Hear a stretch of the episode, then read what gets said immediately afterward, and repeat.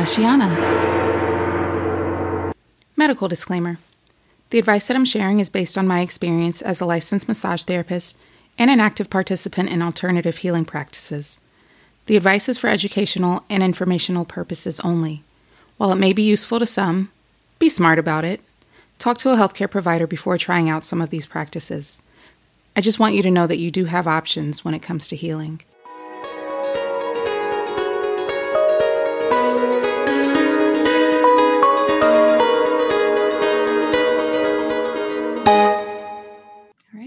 Hi.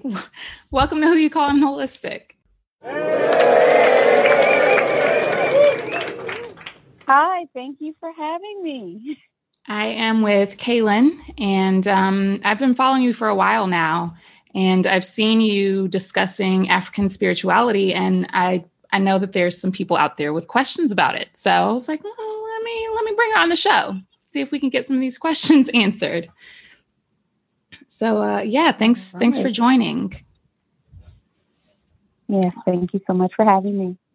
So, um, how long have you been involved with your spirituality journey? Um, my answer to that would be for an, a lifetime. But I officially started my journey back in 2015. And I must say that it, it truly is a lifelong journey. You are um, born with a connection, and eventually in your lifetime, you identify that connection, and it, it just takes off from there. And um, so, my under, I have somewhat of an understanding of some of this African spirituality practice, um, just because of what I do and who I meet and whatnot. Uh, what what's an orisha? What is that? What does that even mean? Yes, yes, yes. So, well, first, before I before I get into talking about West African spirituality and our ATR, which is African tradition religion, I always start by this term that I use called decolonizing the mind, right? Um, so basically, West African tradition has been around forever prior to slavery, prior to colonization. And we know that when West Africans were taken from their home, they lost a lot of their culture, and a lot of their cultures and traditions and religions were demonized, right? Um, which in a way led people to believe that working with spirits, deities, orishas um, may be evil, but it really isn't. It's a rich heritage and root and connection to your culture. So I start by explaining that. Um, but an Orisha is a deity. It's not a god. Um, there is a supreme God in in these traditions. But the Orishas are deities that are connected to every element of the earth and humans. Um, and a lot of West African traditions, these Orishas carry lots of energies and powers, but they are connected to you at birth and they walk and guide you all throughout your life. And at some point, uh, if you are, if you go through a spiritual awakening, you become more connected with those orishas. So that's that's kind of the basics of what an orisha is and, and the purpose that they serve in our lives. It's almost like a spirit guide. Basically, yeah. Okay. Okay. Mm-hmm. Um, what determines who your orisha is? How does how is that decided? Oh, good question. So in um in these traditions, it's believed that you have a mother and a father orisha before we are born, um, our rishas are assigned to us or to protect us on our earthly journey. And when we come down to earth, when we're born, we embody those energies of those orishas. Uh, the seven orishas will start off with Obatala, Oshun, Eshu, Shango, Ogun, Yemaya, and Oya. And each of these orishas, um, they carry like I said, a, a energy, but also certain personality traits. And as you go throughout your life journey, you will notice that you embody a lot of those personality traits. So that's that's the connection between the Orishas and human beings. Okay. Um, mm-hmm. So do men and women have different roles then with these, or, or like as they're practicing this spirituality? Uh, yes and no. Okay. So like let's take me for an example, right? Like I'm a child of Obatala and Oshun. You will have a father and a, and a mother Orisha, but one Orisha will control your head, which is how you think mentally, how you process things, maybe how you go about some of your actions. And then the other Orisha will control your feet, which is your body, how the mm-hmm. way you move, the essence that you give off, the energy that you give off. That's the energy and personality that people will see immediately upon meeting you. Gotcha. So for me, right, uh, for me, a Obatala is my head. So I'm more of a cool, relaxed person. Um, I'm very cerebral. That's a trait of a Obatala. And I'm all about justice because a Obatala represents balance and order, mm-hmm. justice like a scale. Okay. Oshun, which is a very loving Orisha, she represents love, fertility, sweetness, um, she represents the divine feminine, feminine energy. Um, she, her energy and her children are, are very the center of attention. I, I, will say that in, in some instances. Um, but also, Oshun can represent a woman's love and a woman's love scorned. Mm-hmm. So if you mm. see like a woman that loves really, really hard, she puts everything into her relationship, um, probably a child of Oshun, probably.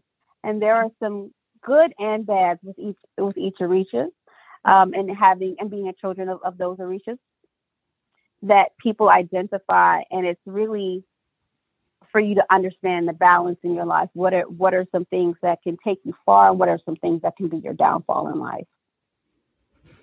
So, from what I've gathered, with um, you know, in reference to Oshun, some people are saying that Beyonce may be like the reincarnate of Oshun. What are your thoughts on that? Oh my goodness. I've heard this question so many times. I, I hear I've heard this this question so many times. So Beyonce is not the reincarnation of Oshun she embodies Oshun's mm-hmm. energy, and she may be a child of Oshun. Whether Oshun is her head or her feet, she embodies that energy.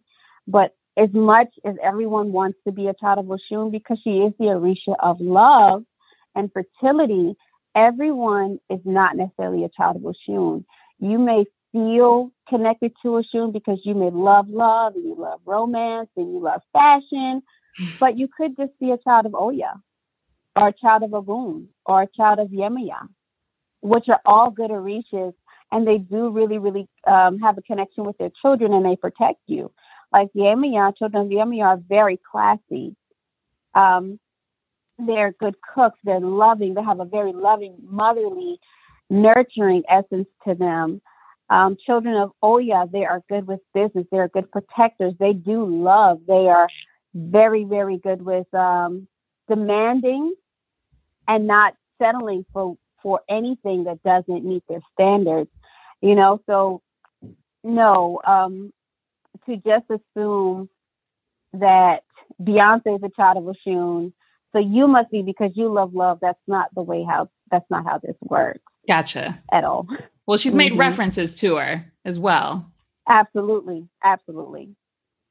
Um, do you have to be African to practice this spirituality at all? Or do you have to look a certain way? Can anybody do this? So, West African um, traditions and spirituality, it is a close practice. It is um, something that is derived from the African uh, diaspora. So, it is believe that you have to have some type of West African descent in order to practice these traditions. And a way to find that out, I know some people will take a, a DNA test. Um, I forgot what it's called, 23andMe or mm-hmm. one of mm-hmm. those those tests to, to determine what your your cultural background may be. Um, but another way to find it out is uh, through an Odu reading. An Odu reading is a divination. An Odu Odu reading. Okay. Mm-hmm. An Odu reading is a divination which a priest or priestess will contact your spirit guides, your eguns, which is also your ancestors, your ascended masters. They will sit down and contact them and they will come through with the messages for you. And more than likely, you can find out who your spirit guides may be, your orishas may be, what your background may be, because you may think, well, I'm interested in the orishas, or I'm interested in Ifa or Santeria, um, but really your ancestors are from Congo or from Ghana, and they may practice a different West African tradition than the interest that you have right now. So you were mentioning Santeria and Ifa. Um, what are those? What what are those in relation to? Is are they just under one big umbrella? Well, I always say that most um, spirituality is connected in some type of way. You know, um, Ifa is rooted in the Nigerian culture, and Santeria is a part of Ifa, a part of West African traditions. Um, when Africans were taken to countries like Cuba or any um, Spanish speaking countries, they took those traditions with them and they taught the locals there. And we always say that there's a bridge with these spiritualities. It's just a certain things were interpreted differently because of the language barrier, mm-hmm. right? Mm-hmm. So in Santeria, they do almost the same thing and they have just about the same beliefs as Ifa, but some things may differ. Like for an example, like if I were to go to the ocean and I want to connect with Yemaya because that's where her essence and her energy lies. Um, and Ifa, we believe we can get in the water. And Santeria, they believe you do not get in the water when you are connecting with Yemaya at the ocean or when you're doing offerings at the ocean. Mm-hmm. So it's little things like that that may differ. Okay. Mm-hmm. Um, and how, like, if somebody were listening and they were like, I want to, I want to do this, I want to do this. How does one become a part of this religion? Start with an Odu reading. Okay. I would say start there. Start with an Odu reading. Find out what is your, what is your cultural background? What is your journey? Who is protecting you? Um, because again, you may have an interest in excuse me, Ifa, but really your ancestors are from Congo. Mm-hmm. And they practice something else. They may practice Akan, or maybe your ancestors may want you to practice Lukumi, you know, which is another um, African spirituality that's very close to Santeria and Ifa. Okay. So you start there, start with an Odu reading. Okay. So you had one of those in 2015 and had your mind blown since then? Yes, Oh my goodness, yes. So just a little bit of, about me. Um, I am a spiritual practitioner as well, a person that's born with gifts. I'm an empath as well. I also work with roots. And I remember the very first time I sat down and got an Odu reading. And when I tell you read for filth, I was read for quick. Phil pause that real quick because sure. I had like people asking me what read for filth meant the other day. They were like, "What did what did you say?" So please explain what read for filth means because not everybody understands that apparently. Okay, so reading for filth is when someone tells you about yourself and they're spot on. It's not necessarily a a uh, negative thing. So I may say, Sheanah, I know that you're connected to Blue because of X, Y, and Z. And I don't know you. I'm a perfect stranger in the street. Right. You know, that's an example of reading for filth. So um, it's when someone just pinpoints something about you and they're dead on, mm-hmm. absolutely dead on. Yeah. So you got completely read for filth in your first Odu reading. Yes, com- completely, completely. My ancestors came through. My Orishas came through. My father that passed came through. I mean, it was definitely a tear jerking moment, but it was beautiful. It was mm-hmm. beautiful. It was no negative thing at all. I found out what my journey in life is, what my path in life life is, what they would like to see me do, what they require from me. Um, you find out a lot of information in those do readings. It's about an hour, mm-hmm. um, but it is a beautiful thing, and I and I believe that every person that is from the African diaspora that they should connect with their roots and get an Odu reading and, and find out about their path and their journey. Even if they don't want to become a part of this practice, would you recommend an Odu reading or just? I would. I would. Okay. And, and honestly, and honestly, again, these practices are closed practice, um, but you do not have to initiate. And I say that because, don't get me wrong, some people are like, well, I'm black, so I'm I, I have a right to do this, and doesn't necessarily work that way. Mm-hmm. Um, with an Odu reading, and whatever your path is will come through for you, but it does not necessarily mean that you have to initiate to this practice. Like for an example, let's take me. I remember when I started this journey in 2015, and I got my first Odu reading. You couldn't tell me in my mind at that time that I was not going to be initiated as a priestess of Oshun. And here we are years later, and I have not done that. Mm. Because, right, and you get these little do readings several times throughout the year. You can get it every three to four months or twice a year. Okay. You can do it, I'll say twice a year is minimum. But um, things will change for you in your Odu reading. So you'll think, okay, here, here, here, here this comes. I'm a child of Obatala. I'm a child of Yemaya you know, I have all these gifts. This is what they want me to do. And then six months later, you go back and it might be a little different. Mm. It might be a little different for you. You know, they're telling you, we don't want you to initiate to this practice because your ancestors want you to practice hoodoo. Mm. Okay. You see what I'm saying? Mm-hmm. So, and if it comes through that you're not supposed to initiate to this practice, then you have to move very carefully and respect the tradition and the religion. Gotcha. One thing that I see that's when people pick up an interest in um, African tradition or African spirituality, they will skip right over and just go straight to the Orishas. Mm. They will have this strong interest in the Orishas. But really, in these traditions, your first connection is your ancestors. Mm. You will get all of your you will get all of your answers there. You have to build a relationship with them.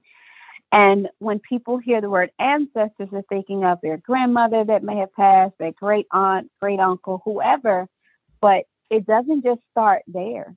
You have thousands of generations of ancestors. Right. Dating all the way back to pre prior to colonization that are working in your favor and they're calling you. They want your attention. Right.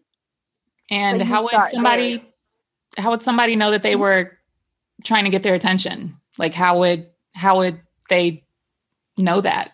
How are they getting their attention? What are they doing to get their attention? Ooh, it's a good question.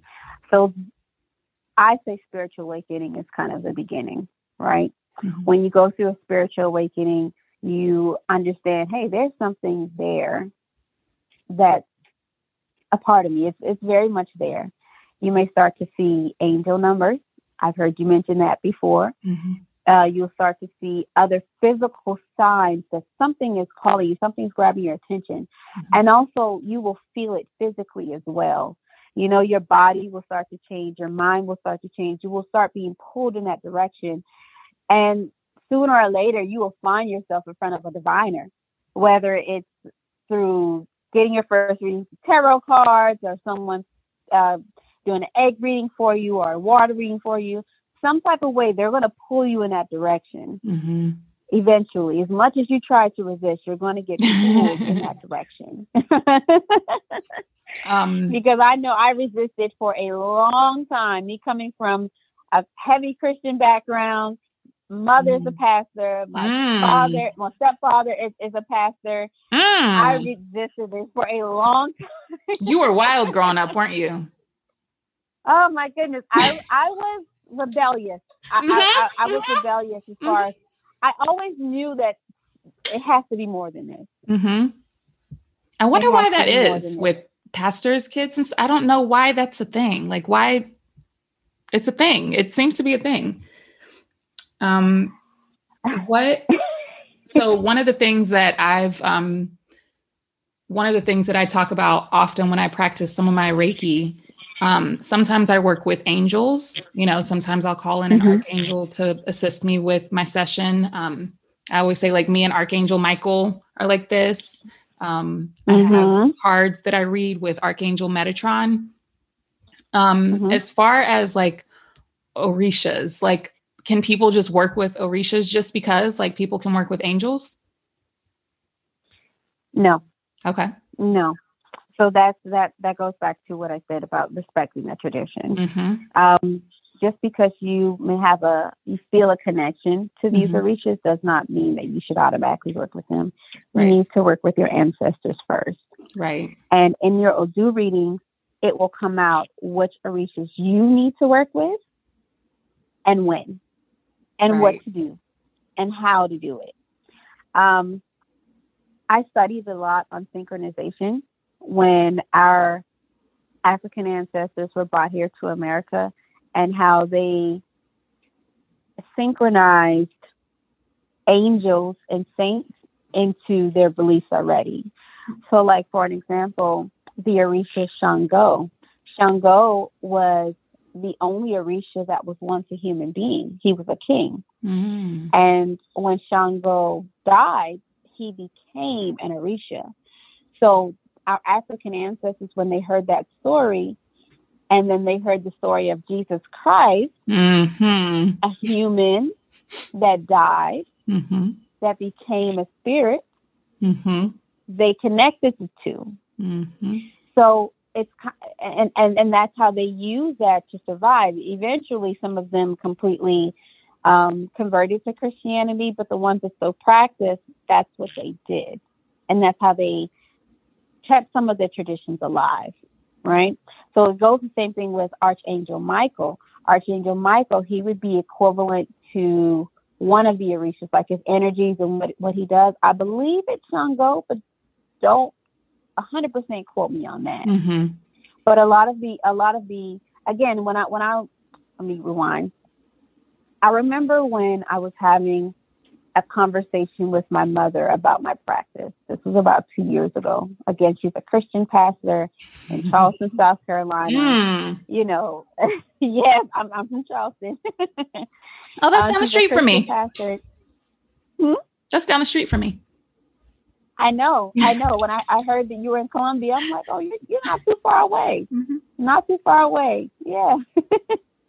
um, again, I was explaining um, my traditions and my beliefs to my, my Christian mother, Christian pastor mother. And she asked me, well, where does this come from? What, what is this? So I explained to her, I said, okay, what you call angels we call Orishas. You see, mm-hmm. there's, there's just a bunch of crossover. Just, mm-hmm, mm-hmm, mm-hmm, mm-hmm. Um, and what you call God, we call him Olodumare. Mm-hmm. You call you call God an ultimate source, ultimate God. We have an ultimate God too. His name is Olodumare. Mm-hmm. You know, same thing with Catholicism. Um, their saints. Some of mm-hmm. their saints would be equivalent to our Orishas. Yeah. So there is some type of connection there. It's just a difference in the language, if you want to say, mm-hmm. and how you go about working with these deities, these saints, these angels, these orishas. So, do you think your family has become more accepting of it now that they have a better understanding? Or are they just kind of like, she just Absolutely. does whatever? Absolutely. Um, in my case, I'm very grateful to have a family that supports me and what I'm doing. But I also believe to anyone that's interested in practicing, um, or anyone that is practicing, I believe that it's how the way that you explain your traditions and your beliefs and your practice to your Christian family, right? Mm-hmm. So again, you can start by decolonizing the mind by explaining the history of how we were taken away from our culture and our beliefs, and you're going back to those original cultural beliefs and spiritual practices. but also too, you do explain the connection. You call them angels, I call them Orishas.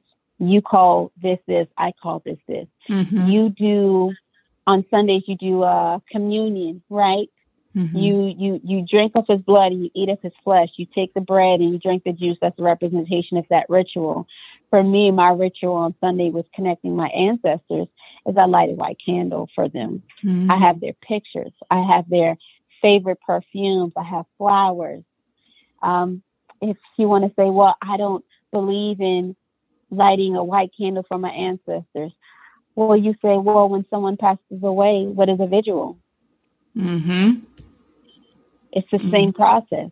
You're lighting a white candle to help guide their spirit, mm-hmm. to calm their spirit, to transition them into the ancestral realm, to connect with them. So it's how the way that you explain it to them to get them to understand. Even if they may not agree with what you're doing, there has to be some type of grace in explaining this, explaining what you're doing to them. And, and that's what I was able to do. And eventually over the years, my mom will go out somewhere and she'll say, you know, I was just walking past this store and something told me to get this. And I went in the store and it was an African mask. Do you want it? Something just told me to get it for you. Here it is. Years later, she's over here sending me stuff to put on my altar. Mm-hmm. Mm-hmm. That's like my mom, um, when I first started practicing Reiki and I did like Reiki water for her. And she was like, are you, what is this? Are you, are you a witch? And I was like, what? cut out, cut it out, cut it out. No. And now she's like my biggest cheerleader. And she's like, Hey, Sheanah's having mm-hmm. Sheanah's having a, a, Reiki event. You should you should come to it. And like she's promoting mm-hmm. it all the mm-hmm. time now. So it is it's funny how that, that mm-hmm. comes full circle. Um mm-hmm. I know you talked about like decolonizing the mind and even the way you explain it to your your family and whatnot. You have a great way to go about it. Are there any other misconceptions that you hear of often that you're like, no, it's not that way? That you you want to clear the air for people? Yes, yes, yes, yes, yes, yes. Another misconception that I have heard, um, well, concern, is this topic of animal sacrifice. Right? Mm, yeah, especially right. on Instagram because mm-hmm. you know they th- these people say that they're from Ifa and that they want to they mm-hmm. want to bless you with something and they've got like these scary pictures on their on their profile and you're like i don't know if i want your help mm-hmm, mm-hmm, mm-hmm, mm-hmm. so animal sacrifice well, isn't a requirement no and yes okay all right you don't have to so, so let, let me let me explain that it's, it's yes and no um how i explain animal sacrifice is I tie it to the Old Testament, right?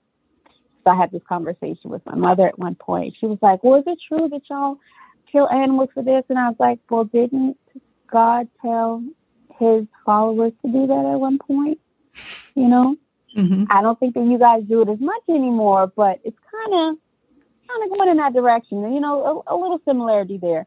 So with animal sacrifice, how that works is some of some Orishas, in order for them to work work for you, they do require blood, right? Not all the time.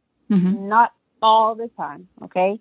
So let's say you sit down, it's time for your second Odu reading, everything's coming up for you. Hey, you're gonna start this business at this date, blah blah blah. Oh, you get all that information in a reading?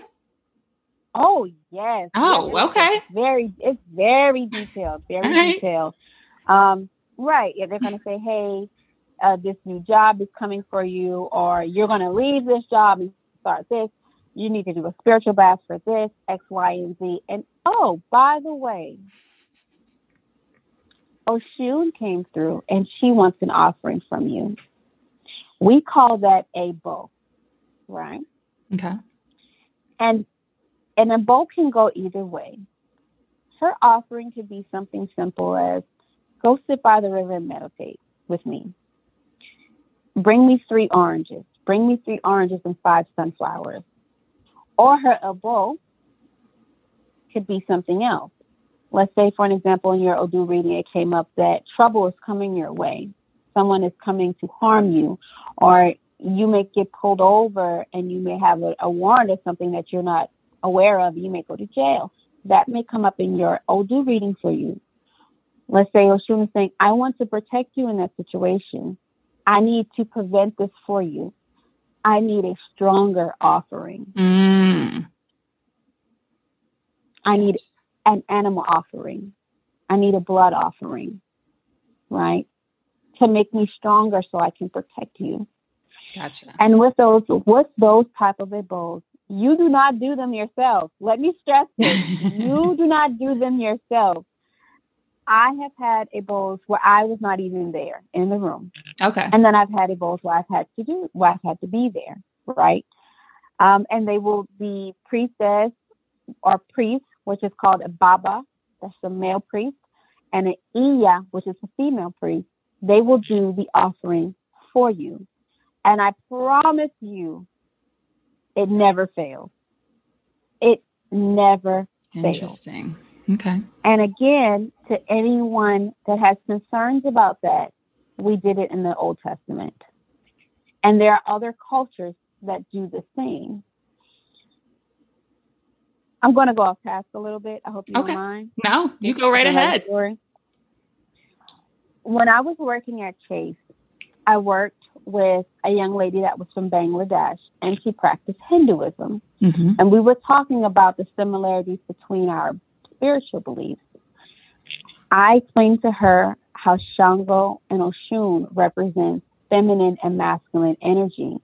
I explained the story, the love story between them, that Shango one day saw her, he fell in love with her, and she gave him a taste of her honey pot. And after that, Shango could never leave her alone hmm right? And when I explained that story to her, she said that is very similar to our belief. Hmm They have a deity called Krishna and a female deity called Ra, which is the feminine and masculine energies together. But in their belief, because they belong together, you say their names together. So you say Krishna Ra. hmm And I always thought that that was interesting. And again, you're bridging the connections there. So, in their traditions too, it may come about that you may have to do an animal sacrifice for this deity to work on your behalf to protect you. And that's just working with the Orishas. When it comes down to your ancestors, you can work with your ancestors and you do not have to be initiated to any practice. Okay. That is your personal connection. Right. Mm-hmm, mm-hmm, mm-hmm. Um, okay. So animal sacrifices aren't always a requirement. That's that's always good to hear. Um, Mm-hmm. we discussed angel numbers, um, and you have referenced some numbers. Does numerology play a part in in this practice at all? Yes, yes, yes, yes, yes, absolutely. Your your Orishas, your Eguns, your ancestors, they will speak to you through numbers Mm, back to back. Okay. Like for me, for an example, right? Five five My five. ancestors know that for me, they have to double down on messages for me because they know I'm a little hard headed, just a little bit. So let's say um, I see the number eleven eleven. Mhm. right? And 1111 means that it's like a divine timing. It's basically saying you're on the right path. We're opening up doors for you. Keep doing what you're doing, Mhm. right? And I'll see that and I'm like, well, what are y'all talking about? and then I'll hear check your email. So I listen. I'll listen to that little voice in our head. Mhm. I'll check my email and it will be an offer letter for a new job. Mm, okay. something like that, you know? Okay. So it's, it's like they double down on those messages when they give it to you. But yes, you will see them constantly. You also see physical manifestations. Like, for an example, if Oshun is present, you will see a yellow butterfly. Mhm. You may see a peacock. You may see a vulture. And hopefully you don't see, hopefully you don't see a vulture Right. um, because if you see a vulture and it's a representation of Oshun, you may may be doing something you're not supposed to do, hmm and that's a warning. hmm That's a warning. she's warning you, hey, change whatever you're doing. This this is this is not the path you want to be on. You know, mm-hmm. so you you you will see physical manifestations of um, of those angel numbers as well, or if they want to double down on messages for you, like that. Okay. Yeah, even mm-hmm. um, you know, I I reference like an animal spirit guide book often, and vultures in that are similar, like a similar message, like you know, to kind of not watch out, but you know, like be resourceful, you know, like apply the knowledge that you have from your knowing, you know, that kind of information. So mm-hmm. it, it's again one of those like crossovers. Like these messages all come from some somewhere. Like it's interesting that they they mingle like they do. Mm-hmm. Mm-hmm. one of the other things that I've noticed, um, like I don't think I don't know that I've seen you in them. I'm not really sure now that I'm thinking about it.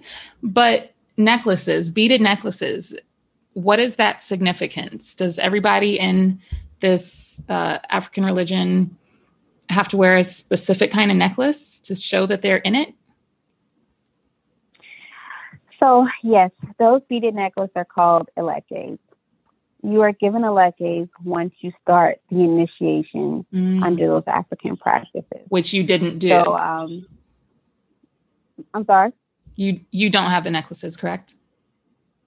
No. no okay, because you said you didn't, and it. Yeah, yeah, got it. I follow. Mm-mm, mm-mm, mm-mm, I um I have one eleke, but no, I'm not a full initiate under Ifa or Santeria or Lukumi. No, I, I don't. Um, but you do receive those elekes once you initiate. Okay. Again, um, once you initiate, I have seen people that take an interest in these traditions and they are not initiate, but they'll go on Amazon and buy, and buy those elekes. Don't do that. Please don't do that. Those elekes are sacred items. Mm-hmm. They represent an initiation and a connection to each Orisha, your Eguns, your spirit guides, your ascended masters.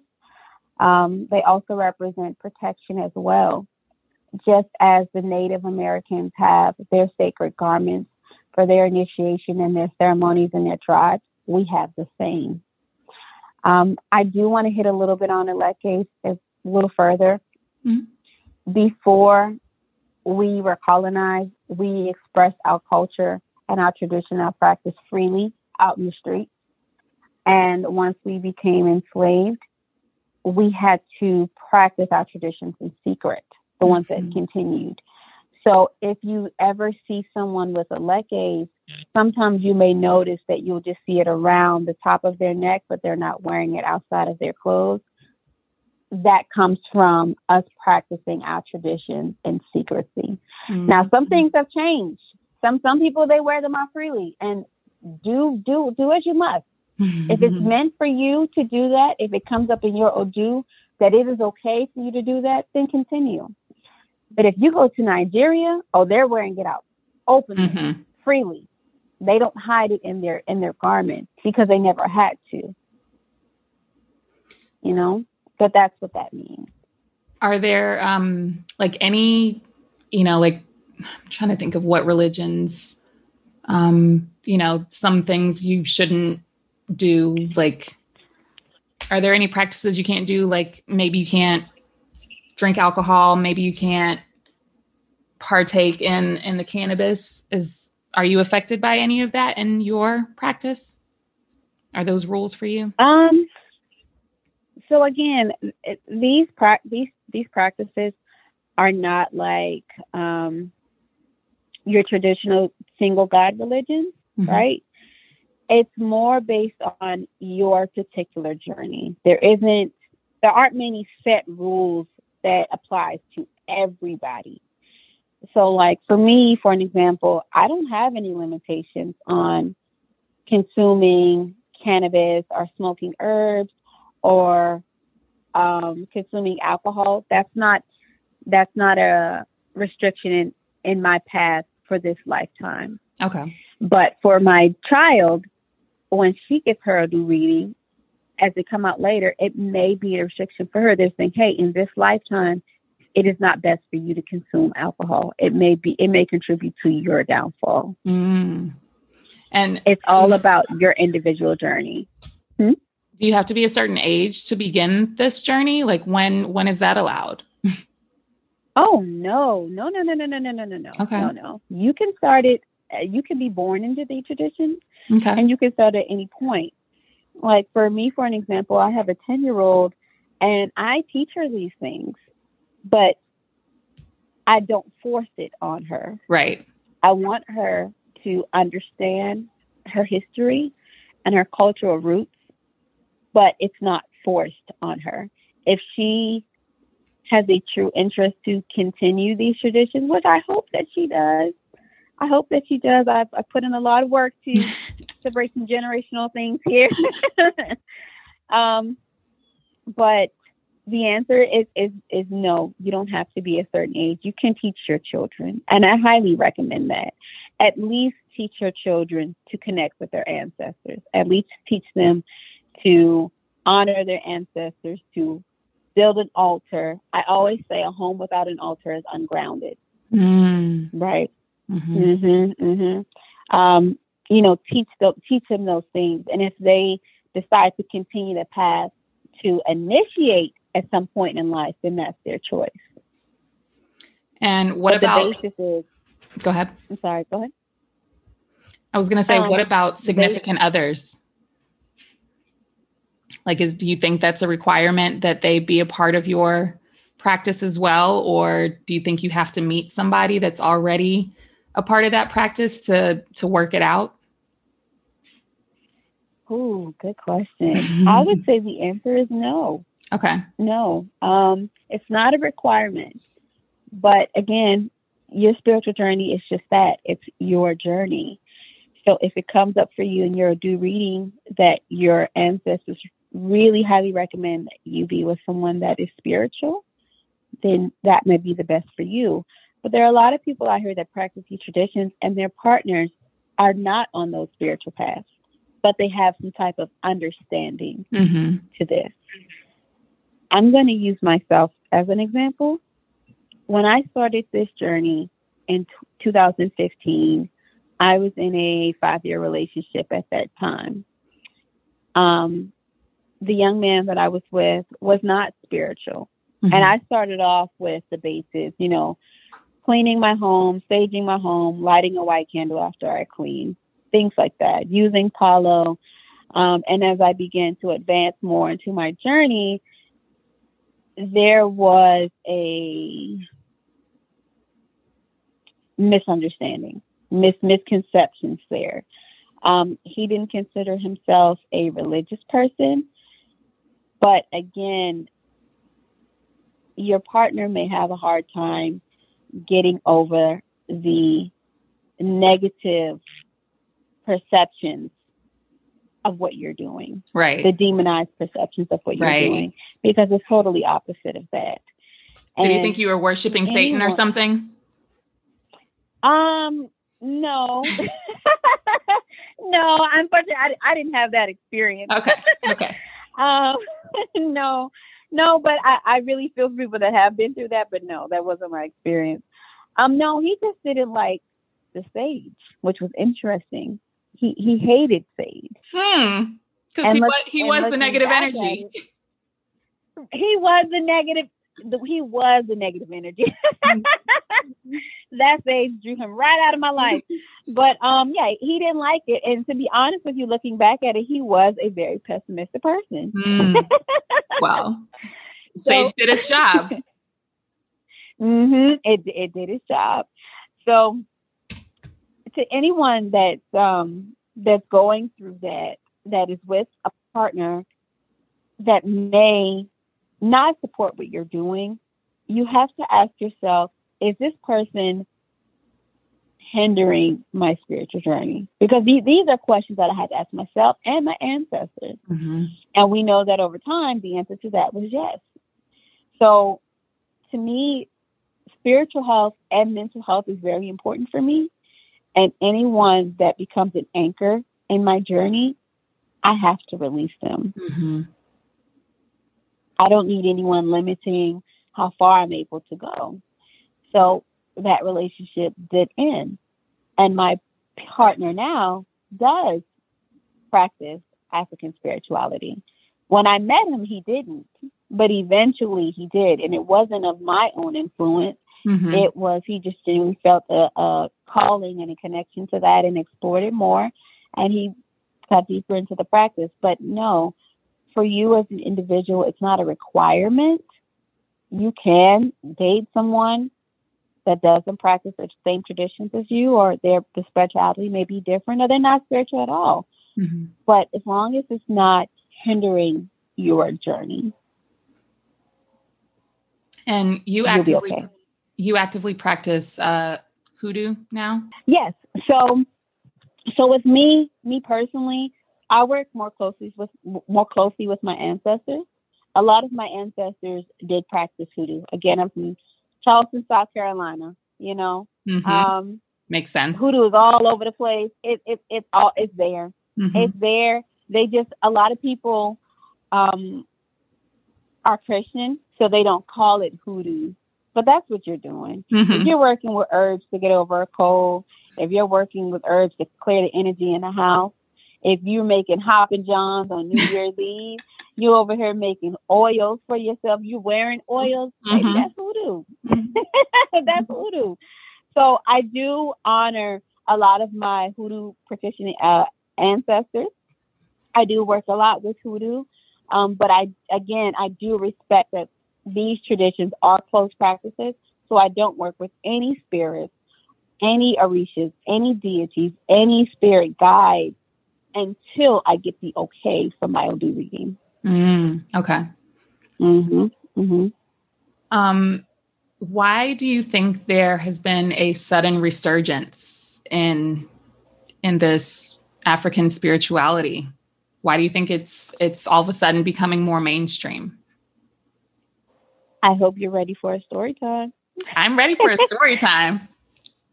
Okay, so I have a I have a story for you.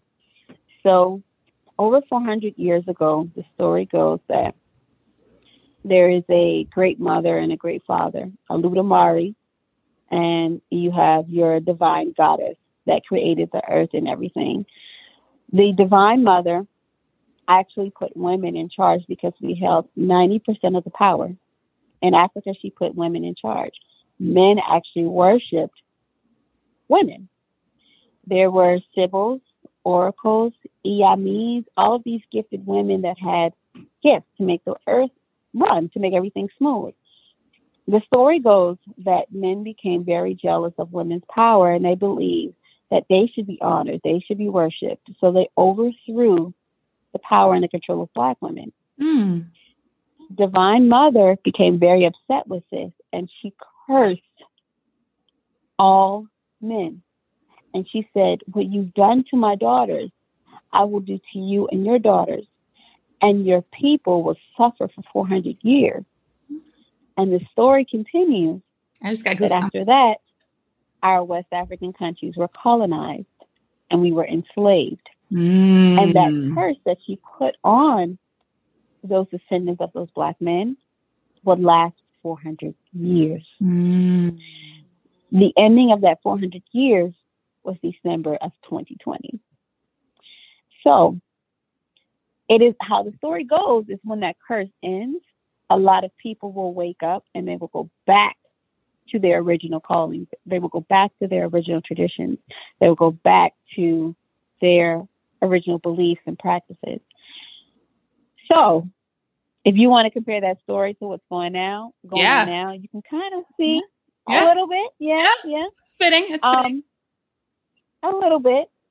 I just thought that that story was interesting, but I believe that the recent surge within the last few years is just honestly just people waking up, mm-hmm. people connecting. I believe that a lot of um, ancestral connections are getting stronger. Mm-hmm. They're waking their children up. They're saying, "Come back to me. Come back to your practice. Come back to your roots. Come back to your culture. Come back to us." Mm-hmm. I do believe a little bit of um, media and social media could be an influence. I, I, I hate to say it. I hate to say it. Um, I love Beyonce. I'm a BeyHive fan all day. but when she did Lemonade, I believe, and mm-hmm. she made an ode to Oshun, it definitely sparked a major interest, which I believe that was her intent. Mm-hmm. But um, some people took it a little differently. Like they, mm-hmm. they're like, oh, who's this Oshun? Oh, I'm a child of Oshun. It's like, mm-hmm. no, no, no, no, no, no, no, no, no, no, no. You're no, skipping no, steps. no. That's not how it's supposed to You're go. skipping steps. I'm doing this to spark you so you can research. right, right. Yeah. Yes, yes, yes, yes, yes. Um, I have noticed since since about 2015 that there has been a surge in that, and I do believe part of it is influenced by media and social media. But whatever the influence may be, I personally celebrate it.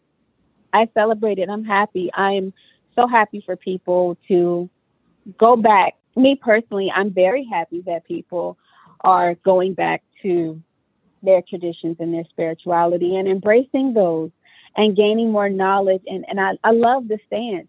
Do you? Mm-hmm. Do you love you? Love everything about your culture and your background and your blackness. I love it.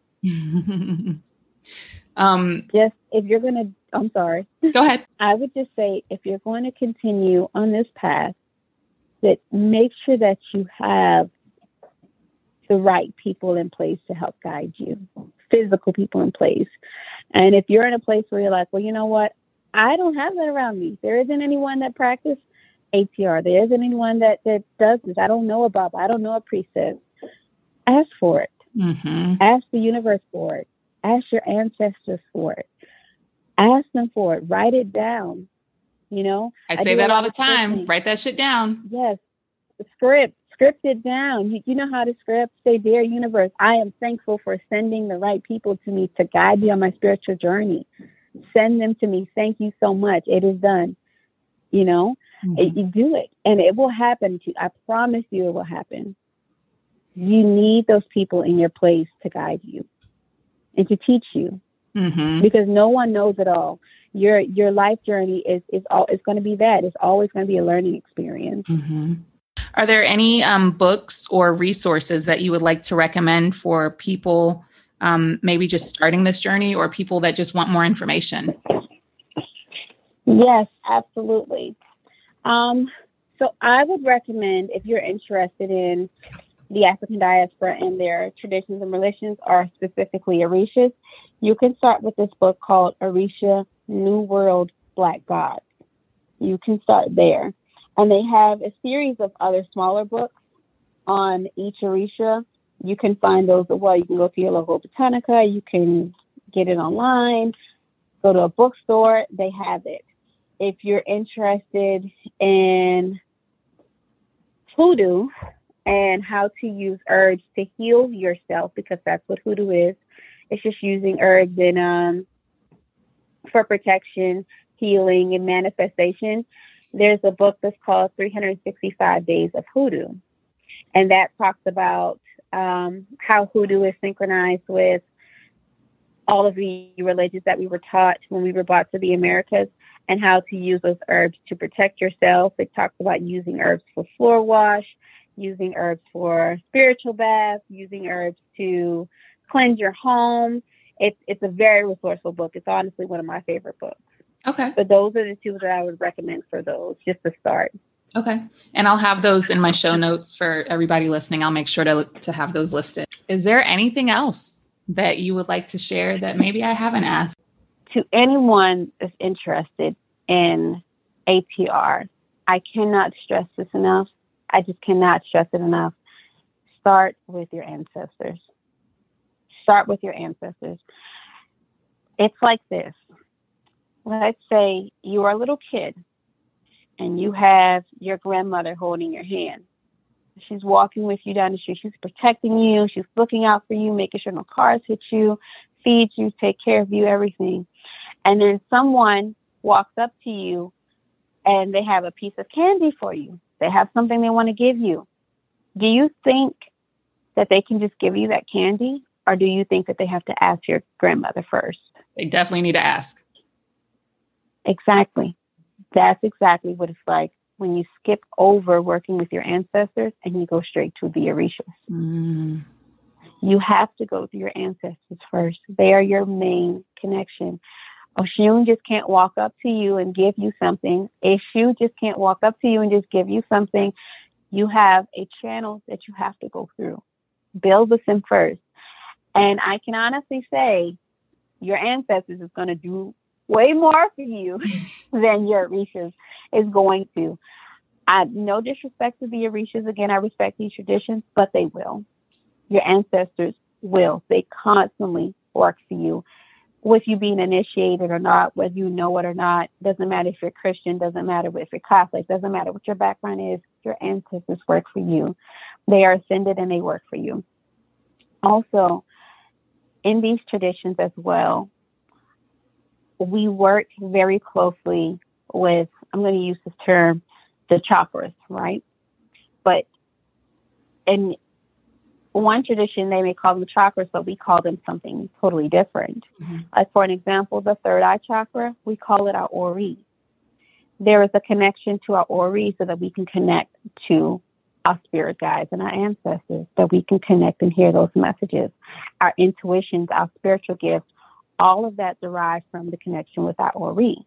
So if you're an empath, if you are a clairaudient, if you are whatever spiritual gift that you may have, you can strengthen those with your connection to your Ori. And it's like, well, how do I connect to my Ori? How do I open my Ori? How do I open my third eye? Same process, meditation, clean mm-hmm. eating, mm-hmm. cleaning your aura, balancing your aura. Same thing. Mm-hmm. Same exact thing when you are working with your ancestors and you're building an altar, because I say start there, you can start by having a white tablecloth. You don't always have to have one, a glass of water, and a white candle. If you know their names, you can write their names down on a separate piece of paper right next to the candle. Always keep fresh flowers. Offer them fruit. Offer them music. If you knew that some of your ancestors love tobacco, they love to smoke, put some put a cigar or a cigarette over there on the altar. Mm-hmm. Um, if you know that your ancestors like gin, put that over there. If they like a certain perfume, if they like listening to Camille when they were alive, or the Temptations, or they like listening to gospel music, play that for them on their sacred day. Mm-hmm. It's um, it's like a way to keep that relationship. You're building that relationship.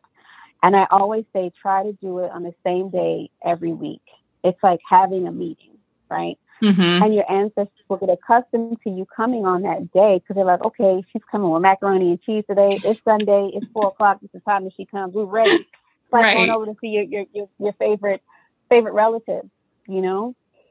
Um, another thing with working with your ancestors, I always say this because we do have really, really good, strong ancestors, but we also have someone that may not have been the best when they were alive. Everybody right? has one of those uncles.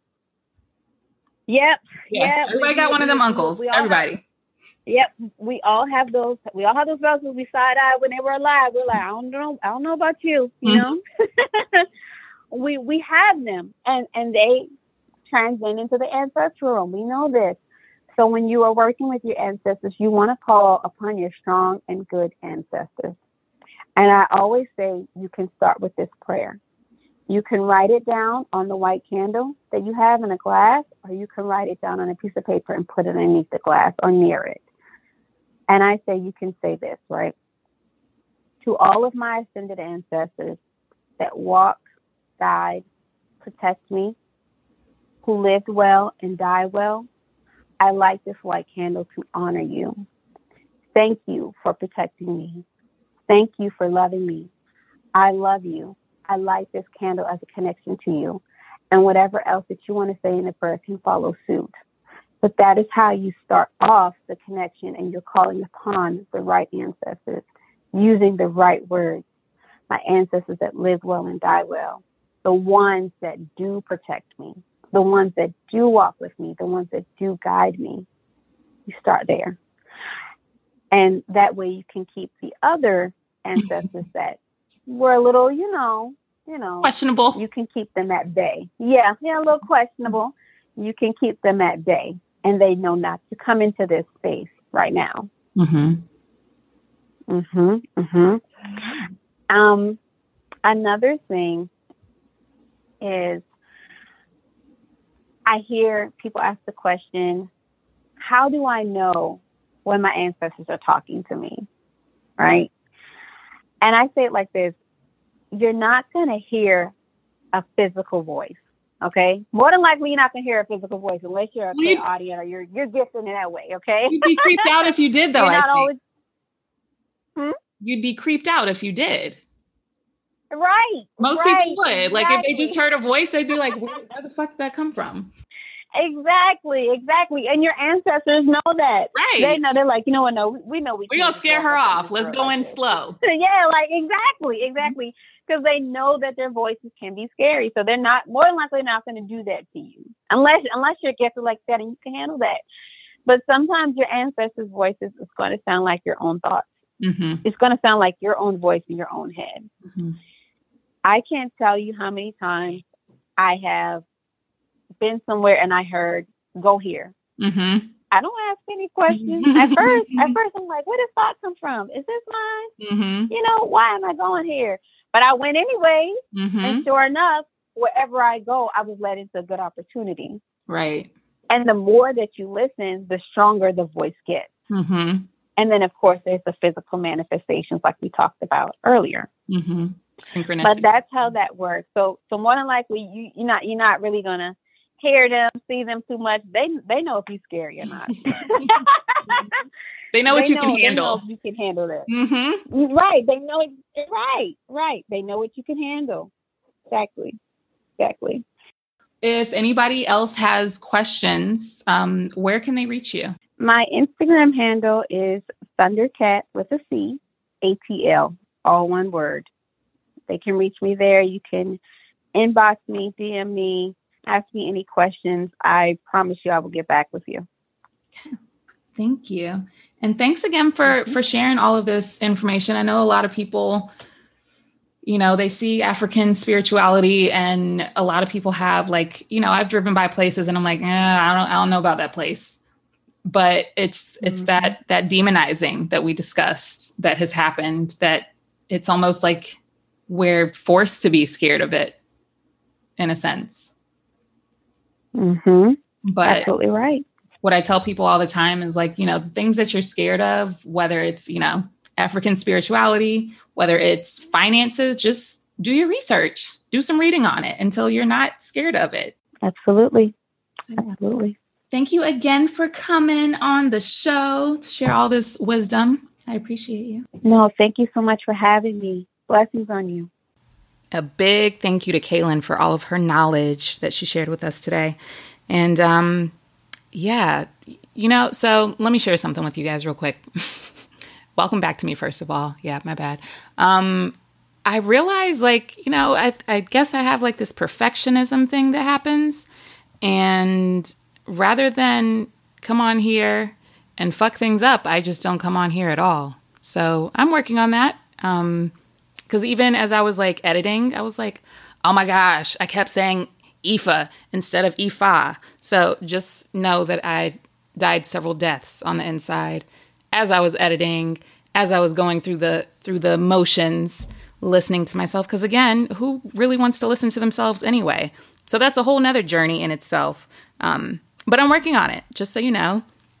Uh, this perfectionism thing isn't going to work. So y'all are just going to have to roll with me as I continue to grow and uh, accept my mistakes. Because, I mean, we all make them. And I guess just me admitting to you that I'm going to make some mistakes is going to help me not feel so bad about making the mistakes. So, uh, thank you for still listening. Um, I do have some some more guests lined up for this and more stories to tell. I'm very excited about the the topics I have lined up. I have a whole list of topics, just so you know. Um, it's just that perfectionism thing that I was struggling with, but fuck perfectionism because it's not going to get you anywhere but stuck. That sounds like some shit Sheanah says. On another note, uh, if you haven't made one of my Reiki events yet, I have them every full moon and they are pay what you can. Otherwise, I have one on one sessions available and I do still teach Reiki if you are interested in learning the practice. Um, It's done a lot for me. It's done a lot for my clients. So I want to share it as often as I can, and I want everybody to experience it. So, um, part of my journey here, not even part of my journey, my journey here in life is to teach things. and the other part of my journey is to provide karma for everybody that I meet. So I'm literally here to give people good vibes. That's what I'm here to do. Like, I'm here to light up people's lives that I interact with. So, hopefully, you got something out of this. If you haven't learned anything yet from me, then you probably don't need to be listening anymore. Um, or you need to be listening harder. Either one. But yeah, it's been fun. Be sure you tag me if you're listening. Uh, I do like to interact with you guys. So, uh, and also subscribe if you haven't already. And what other advice do I have for you today? To meditate and hydrate, of course, always. Um, let me, while I'm while I'm here discussing meditate and hydrate, let me just explain why the hydration part is that important. If you don't already know, because I know you know the things about hydration for your body, toxins, all the bullshit that you learn from reading about how much water you need to drink, right? However, the metaphysical aspect of the hydration part that I like to push is if you think about, you know, the fact that we are m- mostly made of water, right? And even the earth is mostly made of water, correct? If you realize that, you know, water is a conduit and energy can travel through water easier, it makes sense why you can't receive intuitive guidance, why you feel the brain fog, why you don't feel like yourself if you are not hydrated enough. I hope that makes sense. Um, so basically, like if you want to be a magical bitch, you got to be hydrated. That's that's what I want you to take from that. Um, actually, I have men listening; they probably don't want to be magical bitches. But mm, if you if you want to if you want to make some shit happen, you need to hydrate for those that don't want to be magical bitches. Okay? Okay. Take care. I'll see you guys next time. Love you. Bye.